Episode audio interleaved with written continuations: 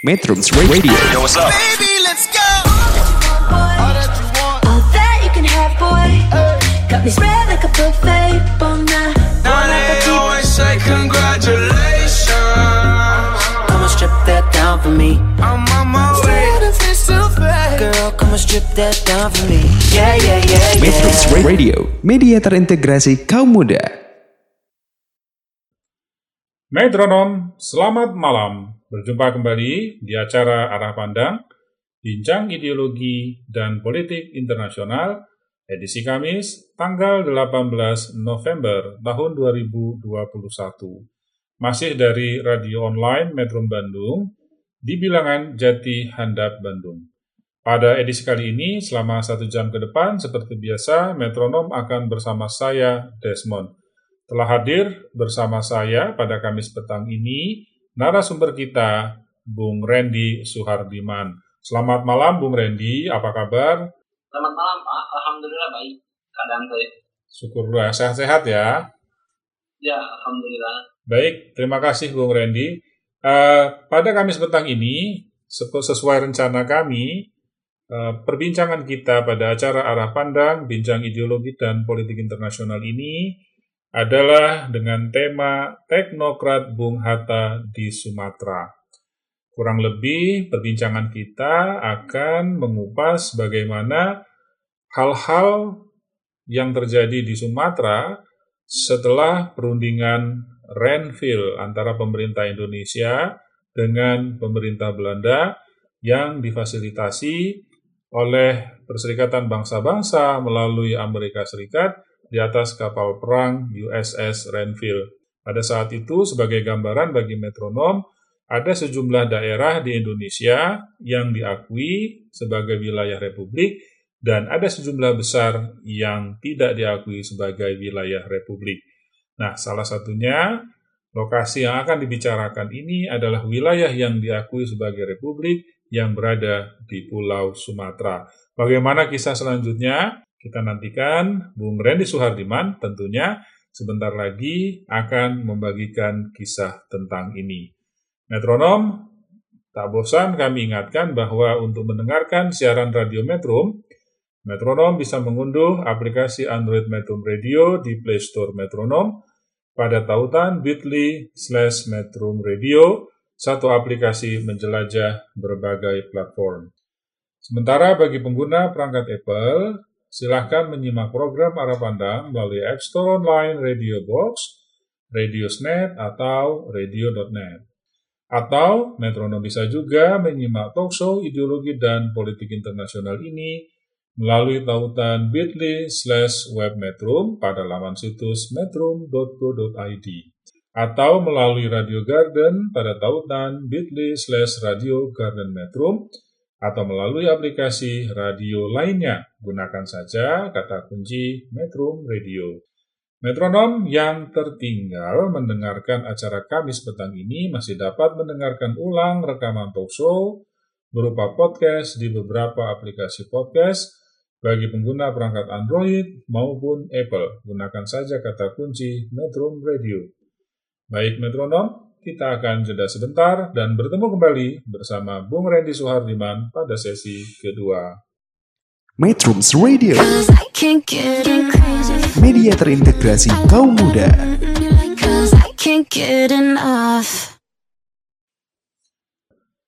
Metronom, saat ini kita telah berada di sesi kedua acara Arah Pandang Bincang Ideologi dan Politik Internasional. Pada sesi kedua ini, Bung Randy Suhardiman sudah bersiap akan berbagi kisah tentang teknokrat Bung Hatta di Sumatera. Seperti yang tadi sudah saya deskripsikan di awal, bahwa fokus cerita ini adalah setelah perundingan Renville dan lokasinya di Pulau Sumatera. Kita serahkan kepada Bung Randy Suhardiman. Silakan Bung Randy. Ya, baik selamat malam para pendengar metronom. Kali ini saya akan membagikan eh, kisah sejarah tentang teknokrat Bung Hatta di Sumatera. Di mana dalam kisah ini setelah perjanjian Renville kita ketahui bahwa kita hanya diakui dari wilayahnya yaitu sebagian kecil Jawa Tengah, sebagian kecil Jawa Timur, dan Sumatera. Bung Hatta sebagai proklamator dan teknokrat yang saat itu sudah berpikir jauh ke depan, sudah mengetahui bahwa Belanda pasti akan menyerang kembali dalam agresi militer Belanda yang kedua. Tapi itu entah kapan. Sehingga eh, Bung Hatta berpikir kita harus punya cadangan apa untuk memimpin pemerintahan di daerah lain. Bung Hatta melihat hal ini yaitu Sumatera, khususnya lagi di Sumatera Barat. Di Bukit Tinggi lebih khususnya ya. Karena nanti selain Bukit Tinggi ada Aceh juga bisa, di Riau juga ada para pejuang. Tapi khususnya di Sumatera Barat. Bung Hatta melihat ini. Tetapi karena belum terkoordinat dengan baik, pada Januari 1948 setelah perjanjian Renville, Bung Hatta sempat ke Sumatera dulu untuk meninjau, yaitu untuk eh, bertugas untuk melihat satu bagaimana keadaan militer di sana, yaitu masih hanya adanya eh, kawan yang laskar TNI bagian rock sehingga akhirnya organisasi masyarakat sipil yang menunjuk peserta Hasan sebagai gubernur. Ketiga hubungan luar negeri di mana Bung Hatta mengetahui bahwa Sumatera adalah tempat yang dekat dengan India. Jadi uh, berhubungan dengan India sangat mudah waktu itu dengan radio. Nah setelah itu Bung Hatta uh, kembali lagi ke Jawa pada 3 Februari 1948 beberapa bulan berikutnya tepatnya bulan September 48 ada masalah di kita. Satu di Jawa meredakan Madiun, kedua di Sumatera munculnya pertikaian antara Laskar Bejo dan Malau. Nah, kedua laskar ini sebenarnya dulunya bersahabat, tapi masalahnya ternyata setelah perjanjian Renville dibawa-bawa masalah agama, di mana Bejo ini laskarnya dari Islam, Malau ini dari Kristen. Sehingga terus bentrok, terus bentrok. Yang kedua adalah masalah keuangan yang tidak beres. Nah, karena itulah bulan Agustus 1948 sebenarnya Muhammad sudah mengirim tim ke sana yaitu pertama satu orang Alex Kawilarang, kedua Mayor Ibrahim Aji, dan ketiga juga Kapten Yusuf Ramli untuk menyelesaikan masalah di Sumatera.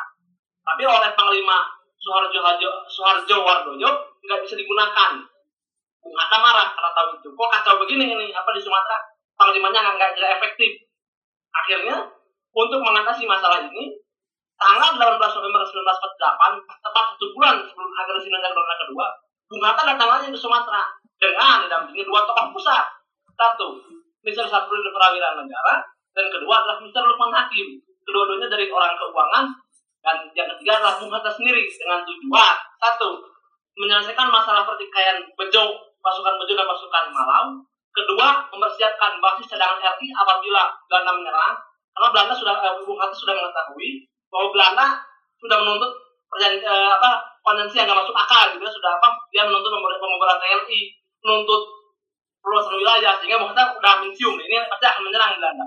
Nah akhirnya kedua akan mempersiapkan masih cadangan di RI sehingga akhirnya itulah pada tanggal 18 November Bung Hatta ditemani dua orang tadi yaitu Pak Sabrun dan Pak Lukman Hakim berkunjung ke Sumatera untuk membereskan masalah tersebut. Nah, itu aja dulu Pak segitu. Baik, ini banyak yang saya juga baru dengar ya. Selama ini kan pembahasan tentang perundingan Renville menuju eh, tahap berikutnya agresi militer Belanda kedua itu tidak sedetil yang barusan disampaikan Bung Randy metronom. Terutama eh, tadi eh, saya menangkap juga, eh, bahwa sudah ada prediksi bahwa diperkirakan kayak gitu eh, akan ada agresi militer Belanda kedua gitu. Nah ini ini buat saya eh, bukan saja menarik, tapi juga membuat saya kagum. Kagum bagaimana mereka pada saat itu sudah mempersiapkan diri ya belajar dari pengalaman Ya, betul. sebelumnya ketika alias agresi militer Belanda pertama setelah perundingan di Garjati ya kalau nggak salah ya. Betul, betul Pak. Ya, betul. Iya. Bung Bung Redi, tadi mungkin bisa diulang buat metronom hal-hal apa yang membuat eh, para pejuang kita pada saat itu seperti Bung Hatta, Kawilarang dan lain-lain, Ibrahim Aji eh, bisa memprediksi ya yang ada tiga hal kalau nggak salah tadi bisa diulang lagi nggak supaya metronom eh, terbayang. Pertama, untuk masalah utamanya itu sebenarnya satu, untuk menyelesaikan pertikaian pasukan Bejo dan pasukan Malau, Pak. Mhm. Nah, itu juga diselesaikan. Jadi kan itu kan dua pasukan sebenarnya dulu ber- berteman di Mhm. pertempuran dan area.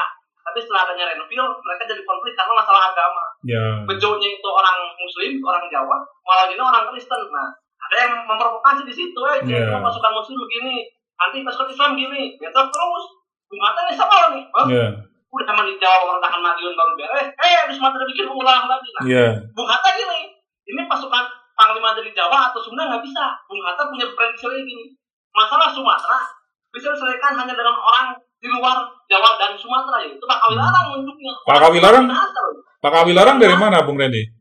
Apa? Pak Kawilarang dari mana? Minahasa Pak. Sulawesi Oh, Utara. dari Minahasa, Sulawesi Utara. Ya. Manado.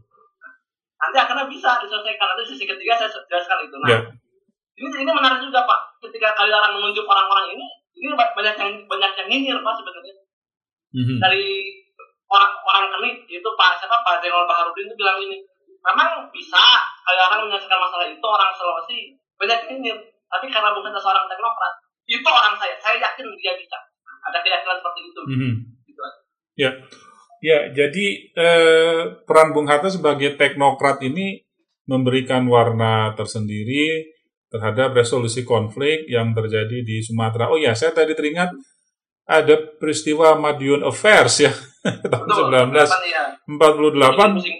bikin pusing pemerintah Republik terus menyusul lagi ada yang terjadi di Sumatera. Baik, ini ada ada nama yang sangat terkenal di Bandung ya, diabadikan di sebuah jalan protokol besar di kota Bandung.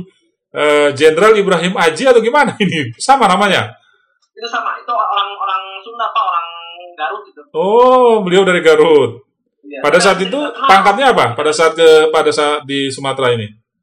itu hanya kapten eh, Oh, masih masih perwira pertama ya. perwira pertama Hmm. nanti setelah setelah kemerdekaan justru sukses nanti nanti saya cerita di situ juga Baik. saya cerita Baik.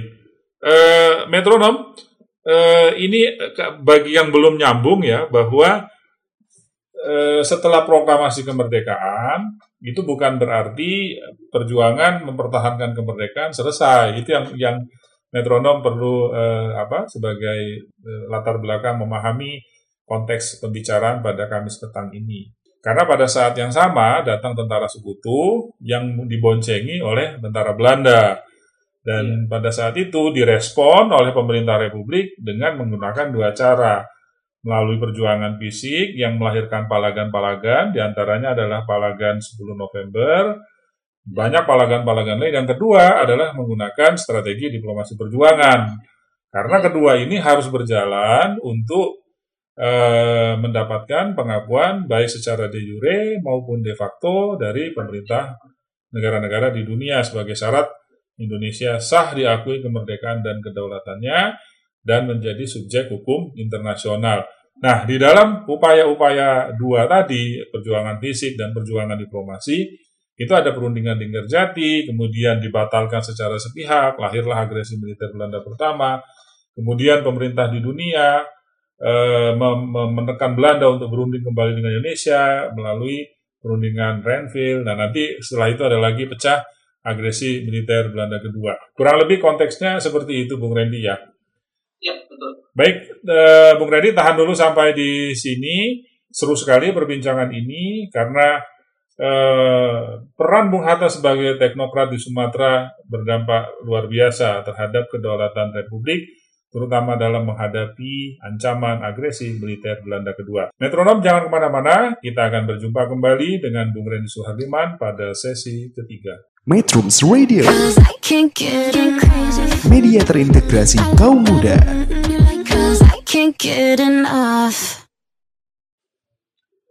Metronom, kini kita berjumpa kembali di sesi ketiga acara Arah Pandang Bincang Ideologi dan Politik Internasional. Tadi kita sudah eh, mendengar kisah dari Bung Randy Suhardiman tentang eh, pentingnya peran Bung Hatta sebagai teknokrat di Sumatera. Bung Randy, bagaimana pelaksanaan tugas di Sumatera pada saat itu? Baik, nah, oke, selamat malam metronom sesi ketiga. Saya akan bercerita tentang pelaksanaan tugas ya, dan, orang-orang yang dipilih oleh Bung Hatta di Sumatera. Nah, oke, ketika Bung Hatta tiba pada 18 November 1948, Bung Hatta langsung melakukan koordinasi dengan semua pejabat, termasuk dengan Gubernur Teguh Muhammad Hasan dan Panglima Sumatera yaitu Pak Soeharto Hardowardoyo. Bung Hatta langsung mengganti karena dianggap Pak Soeharto Hardowardoyo karena dianggap tidak efektif untuk melaksanakan apa membereskan pertikaian antara Malau dan Bejo di Sumatera. Beliau diganti oleh Pak Kolonel Hidayat Mata Atmaja, salah salah seorang perwira Siliwangi juga. Eh, kemudian beliau mengangkat Kolonel Haris Kawilarang sebagai Panglima Sumatera Utara untuk khusus menyelesaikan masalah Bejo dan Malau. Nah tugasnya gimana? Berhasil saya katakan. Pertama, masalah pasukan pertikaian Bajo dan Malau bisa diselesaikan berkat ketegasan Kami Larang. Jadi Kami Larang itu bahkan sampai menggerak meja di antara keduanya. Kalau kau masih bermain-main senjata sebelum agresinya dan ronda kedua, saya tembak yang berdua. Karena mereka tunduk. Oke, saya takut ikut perintah. Besoknya Pak Kami Larang juga sama. Bahkan Kami Larang itu sempat diancam begitu mau menabaikan kedua orang tadi. Katanya kan ada pistolnya itu pistolnya diludahi. Kalau kau tidak pergi dari markas ini, saya akan tembak. Pak Pak Ibrahim Haji langsung diludahi lagi. Tidak perlu menunggu kering. Sekarang pun kalau kau tidak patuh pada perintah saya, saya tembak juga. Nah, karena mereka juga tunduk, bisa diselesaikan, beres. Oke, pertama itu. Kedua, membuat basis cadangan bawah RI di Sumatera juga berhasil. Itu di bawah pimpinannya Pak Syafruddin Negara. Kita tahu pada 19 Desember 48, ketika Sum- eh, Jogja karena jatuh oleh pasukan Belanda, dan Bung Hatta sempat mengirim telegram kepada Pak Syafruddin di Sumatera untuk membentuk pemerintahan darurat, itu kan nggak nyampe, sebenarnya itu nggak nyampe karena keburu diblok. Tapi Pak Syafruddin dengan keyakinannya bisa bahwa ini apa ini harus pemerintah RI nggak boleh kalah, harus dibentuk darurat. Karena mereka membentuk tanggal 22 Desember 48 di Halaban dengan ketuanya presidennya Pak Syafruddin Marwira Negara, lalu juga menteri keuangannya Pak Lukman Hakim dan beberapa kabinet disempurnakan akhirnya. Mereka bergerilya karena kemudian sampai di Bidar Alam, nanti dari Bidar Alam pindah lagi ke apa ke Sumur Kudus untuk merupakan rapat besar yang ada di situ. Nah, bagaimana dengan Pak Hidayat Masa Atmaja? Sama. Beliau pun juga sebagai Panglima Siliwangi, Panglima Siliwangi yang ditugaskan ke Sumatera berhasil dengan tujuan untuk untuk pertama yaitu membangun tiga daerah di Sumatera yaitu pertama di daerah Sumatera paling bawah yaitu daerah Lampung dan Riau. Beliau berhasil membangun atau mengkonsolidasikan kekuatan para pejuang di sana. Lalu ke- kemudian ke tengah kepada ke Sumatera Barat yaitu ke PDRI berhasil sampai ke Aceh. Jadi Panglima Sumatera ini berhasil menyatukan tiga kekuatan itu Sumatera atas Aceh tengah di Bukit Tinggi sampai di Riau nya juga berhasil gitu. Itu eh, ber- mereka bertugas dengan sangat gemilang gitu ya apa, sangat berhasil gitu. Apalagi apa yang sesuai dengan amanat Bung Hatta ketika sebelum men, men- apa, meninggalkan Sumatera Bung Hatta itu pernah berpesan Syaf, saya titip Sumatera.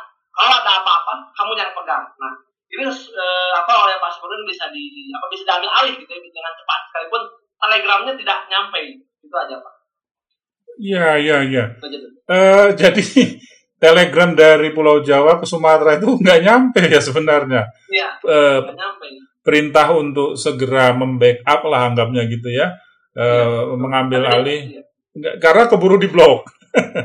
betul Oh, tapi pada saat itu memang mereka sudah satu frekuensi, Bung Randy ya. Ya, mereka sudah ada keyakinan, apalagi Pak Syaf sudah ada keyakinan ketika mendengar radio Yogyakarta jatuh, ini kita nggak bisa diam, ayo kita bergerak, bikin Hmm. pemerintahan darurat. Akhirnya terjadilah itu.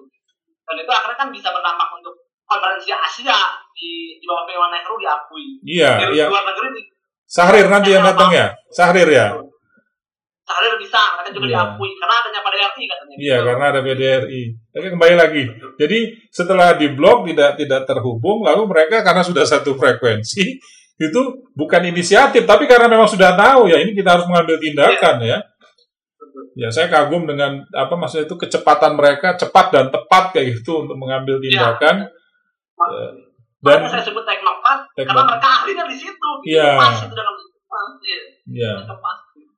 dan Ya. ini tadi ada yang ada yang juga menarik adalah keberhasilan keberhasilannya eh, konflik antara dua laskar yang dilatari isu perbedaan agama itu bisa diselesaikan gitu ya. Diselesaikan. Nah, kemudian eh, apa eh, basis basis apa tadi cadangan apa basis cadangan apa? Ya, Masih sedangkan pemerintah RI ya. Oh. Pemerintah pada RI bisa dibentuk. Ah, Iya, satu satu perwira negara. Terus yang ketiga tadi eh, pemerintahan darurat di- didirikan di sana ya. Betul. Dan tadi Sumatera pada saat itu secara geopolitik itu dilihat ada Sumatera bawah sekitar Lampung itu Sumbarsel mungkin ya. Sumatera Tengah dan Sumatera atas daerah atas, Aceh. Ah, iya iya. Dan itu bisa dibangun eh, keku- eh, apa dikonsolidasikan secara eh, Oleh, mili- ya, secara baik oleh Pak Hidayat itu. oleh Pak Hidayat. Keren keren keren. Tadi ini saya saya sampai tercengang-cengang ceritanya. Itu sampai diludahin mukanya Pak Ibrahim Haji gitu bener. Nah, iya. Karena dia nganggapnya ah ini orang Sunda loh mah di orang Sumatera yang galak-galak, Oh. kamu bisa apa? Di- diludahin dulu pistolnya eh kalau kamu nggak pergi saya tembak. Pak Haji tenang aja. Diludahin lagi pistolnya nih nggak usah nunggu dulu kering. Kamu sekarang ikuti perintah saya kalau nggak yang saya tembak. Karena nurut mereka nurut pak. Mereka nurut. Oke saya nurut. Sudah itu bisa. Ya, saya, saya, saya membayangkan begini ya. Ini konteksnya itu konteks yang sebenarnya tidak jauh berbeda dengan hari ini ya gitu. Kita punya Ya. ancaman yang sama ya. Yang di, yang dipertaruhkan itu kan pada saat itu dan saat ini sama sebenarnya persatuan Indonesia. Dan ini kan ketegasan-ketegasan sikap yang diambil oleh para pemimpin militer Indonesia pada saat itu eh, luar biasa karena tujuan akhirnya adalah kita harus bersatu ya untuk eh, membangun konsolidasi yang kuat, ya, yang strategis untuk menghadapi musuh bersama yang eh, mengancam apa pemerintah kedaulatan pemerintah Republik Indonesia. Nah, hal-hal teknis seperti ini kan generasi sekarang sangat penting ya untuk mengetahui ini ya. Jadi ketika kita melihat kepemimpinan ini terutama leadership skill yang saya lihat ya dari Ya, Bung betul. dari Bung Hatta, Bung Hatta punya leadership skill dan dia milih orang-orang yang datang ke sana tuh pakai pakai pertimbangan yang tidak mudah ya gitu ya. Ibrahim Haji, Kawi Larang gitu, Pak Hidayat. Buat saya ini ini bukan cuma masalah perang tapi juga ini adalah leadership skill.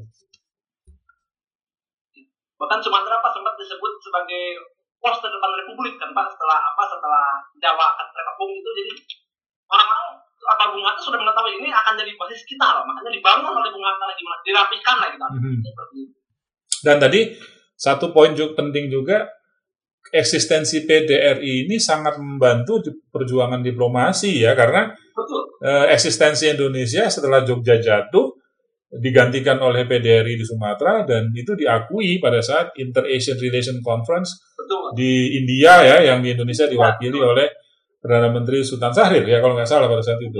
ya Ya. betul Ini Pak Saprudin Pariwara Negara ini berarti dia presiden kedua dong harusnya ya. Iya pak kan belum ada seminar ya tapi masalahnya diakui atau enggak Iya. balik ke pemerintah gitu aja pak harusnya Iya. iya darurat harusnya itu presiden Ya iya, iya. itu kan pernah ada seminar tahun 2011 digaji Hmm. secara ketatanegaraan itu harusnya presiden Iya. mau. Mau nggak mau ya. Juga Pak Presiden RI di Jogja itu ya masalahnya diakui nggak gitu aja gitu mah tinggal balik lagi pemerintahnya gitu mereka mengakui nggak Gitu Iya. Saya pernah membaca salah satu sumber tuh Pak Saprudin Pariwara Negara ini sering menyebut dirinya saya ketua kan. itu. Iya, ketua. Iya, baik Bung Randy, terima kasih seru sekali nih ya. Eh, Metronom ini sangat berharga sekali informasi dari Bung Randy Soehardiman tentang leadership skill para eh, tokoh pendiri bangsa ini. Jangan ke mana-mana, kita akan berjumpa kembali dengan Bung Randy Soehardiman pada sesi keempat. Metrums Radio, media terintegrasi kaum muda.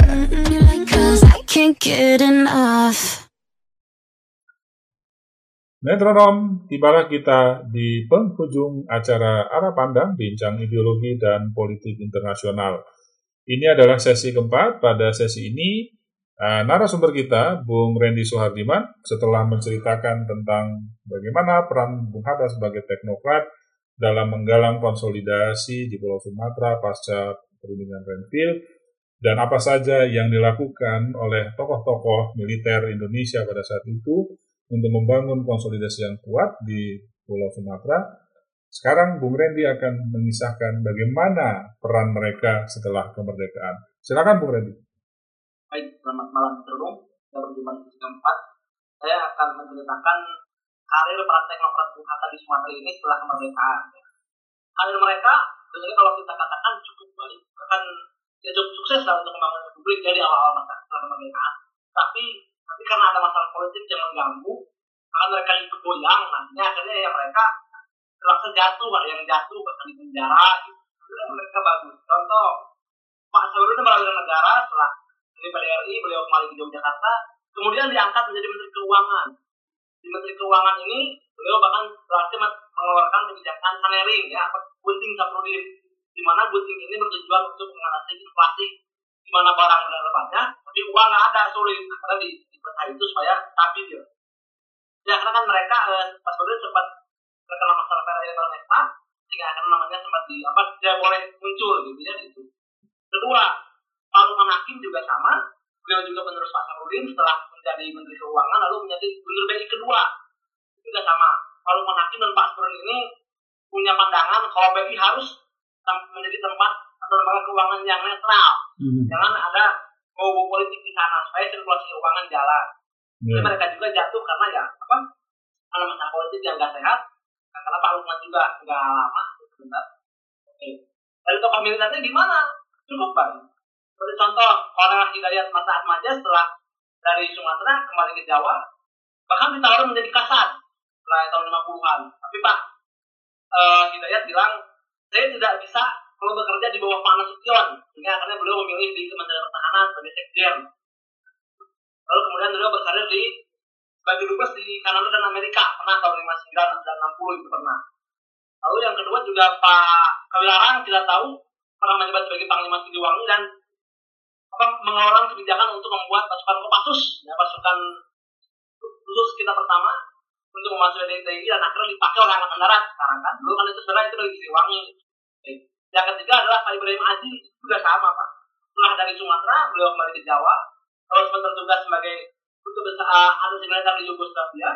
Terakhir beliau sebagai Panglima Siliwangi berhasil satu mem- apa menangkap gembong GITI Katus Wirjo di Jawa Barat tahun 62 lalu yang kedua adalah pada saat tahun 65 dari 330S Jawa Barat termasuk daerah yang aman.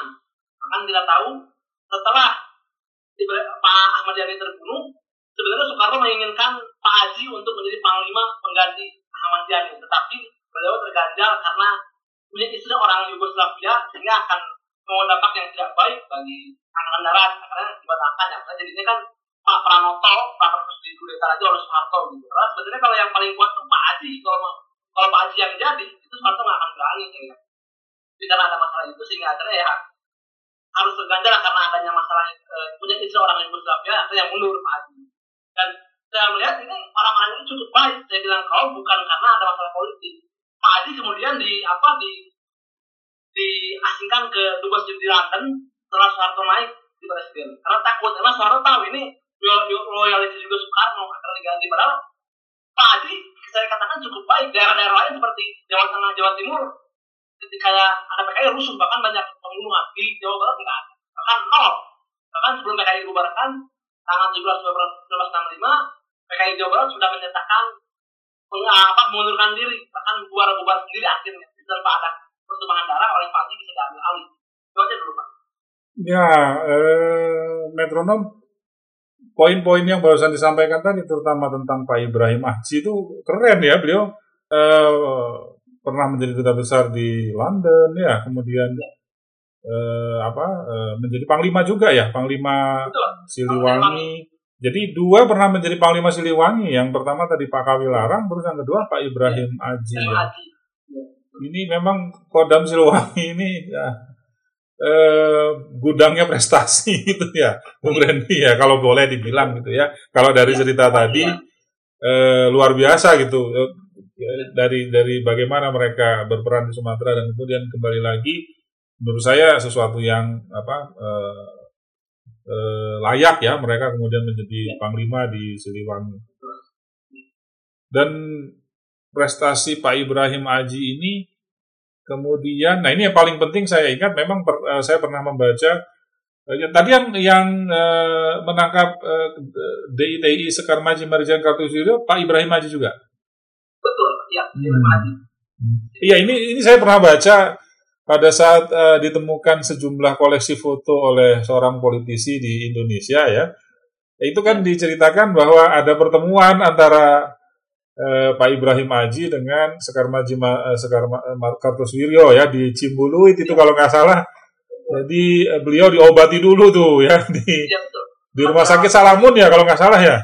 ya sempat dirawat dulu terus akhirnya minta gerasi ke Soekarno. Nah, oleh Pak Ibrahim Haji dibawa tapi oleh Soekarno ditolak akhirnya sempat dihukum mati tapi Soekarno itu nangis sebenarnya. Kan ketika kamu katanya tempatnya hukum mati sebenarnya kan banyak nangis Soekarno itu karena itu sahabat saya mau nggak mau. Cuma beda beda aliran politik jadi konflik gitu mereka kan sebenarnya satu guru Musol Soekarno Pak Kapsul itu kan satu guru yaitu Pak Cokro Aminoto Iya di Gang Penele ya.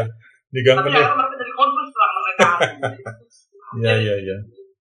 Baik, nanti kita bahas di tema lain ya tentang persahabatan persahabatan Gang Penele. Iya. Gu- Guru bangsa Bapak Cokro luar biasa. Mahkota mahkota eh, ma- Raja Jawa tanpa mahkota ya dijulukinya. Nanti kita metronom kita akan bahas di lain kesempatan. Ini menarik sekali bahwa sejarah bangsa ini nih sebenarnya di circle-circle persahabatan orang yang jelas lah siapa mereka. Baik, nah kembali lagi ke ke bagaimana peran eh, Pak para tokoh-tokoh ini eh, Pak Kawilaran ke, di Kodam Tiga Siliwangi, ya, kemudian Pak Ibrahim Haji kembali ke Kodam Tiga Siliwangi, terus eh, di era Orde Baru mereka menjadi duta besar, ya gitu ya. Cuman ini eh, kalau punya istri, eh, anggaplah WNA kayak gitu, ini memang Iya. menjadi pertimbangan khusus ya kalau menjadi seorang panglima gitu. Iya. Kalau seorang pegawai apalagi tentara ya pasti memang ada pertimbangan khusus pak. Ya, ya, ya. Akan dilihat rambutnya kan menimbulkan gejolak gitu di angkatan-angkatan itu. Itu seorang boleh bisa jadi pimpinan, itu jadi mereka takut. Jadi Baik. Kalau tadi ke situ ya enggak. Ya. Kalau bukan saya yakin Yang jadi. Mhm. Karena Soekarno itu aman kedudukannya loh itu. Sayang aja pak. Ya, ya. Baik, baik. Terima kasih banyak, Bung Randy. Nah, sebelum kita mengakhiri acara arah pandang bincang ideologi dan politik internasional ini, dari pembicaraan sejak awal sampai terakhir ini, Bung Randy punya pesan khusus buat para metronom? Ya paling untuk masa kekinian ya pemimpin harus punya pandangan ke depan. Yang kedua, pemimpin harus punya orang-orang yang memang dipercaya untuk menyelesaikan tugas. gitu Iya. ya. Mungkin saatnya. Dan pemimpin juga harus punya apa? keteguhan hati ketika ada yang menyindir ketika yang saya bilang tadi. Kan bisa menyelesaikan tak wilangan, ternyata ya itu orang saya saya bisa gitu. Ya. Mungkin saat ini pun seperti itu ketika Pak Jokowi memilih Pak Andika bisa ada yang nyindir ya. Pak Jokowi ya, saya yakin dengan memilih Iya. Pak Andika. Supaya yang bisa memimpin TNI lagi. Baik. Gitu aja. Baik. Baik, terima kasih banyak Bung Randy Soehardiman atas pencerahannya pada Kamis petang ini dalam acara Arah Pandang Bincang Ideologi dan Politik Internasional. Metronom, demikian sesi keempat baru saja berlalu, artinya perjumpaan kita harus diakhiri di sini. Semoga perbincangan tadi tentang teknokrat Bung Hatta di Sumatera bersama Bung Randy Soehardiman bermanfaat bagi metronom sekalian, terutama dalam menambah wawasan dan menentukan arah pandang. Kami mengucapkan terima kasih atas kebersamaan metronom selama sejam berlalu. Semoga sehat-sehat selalu. Sampai jumpa kembali Kamis pekan depan dengan topik-topik yang menarik.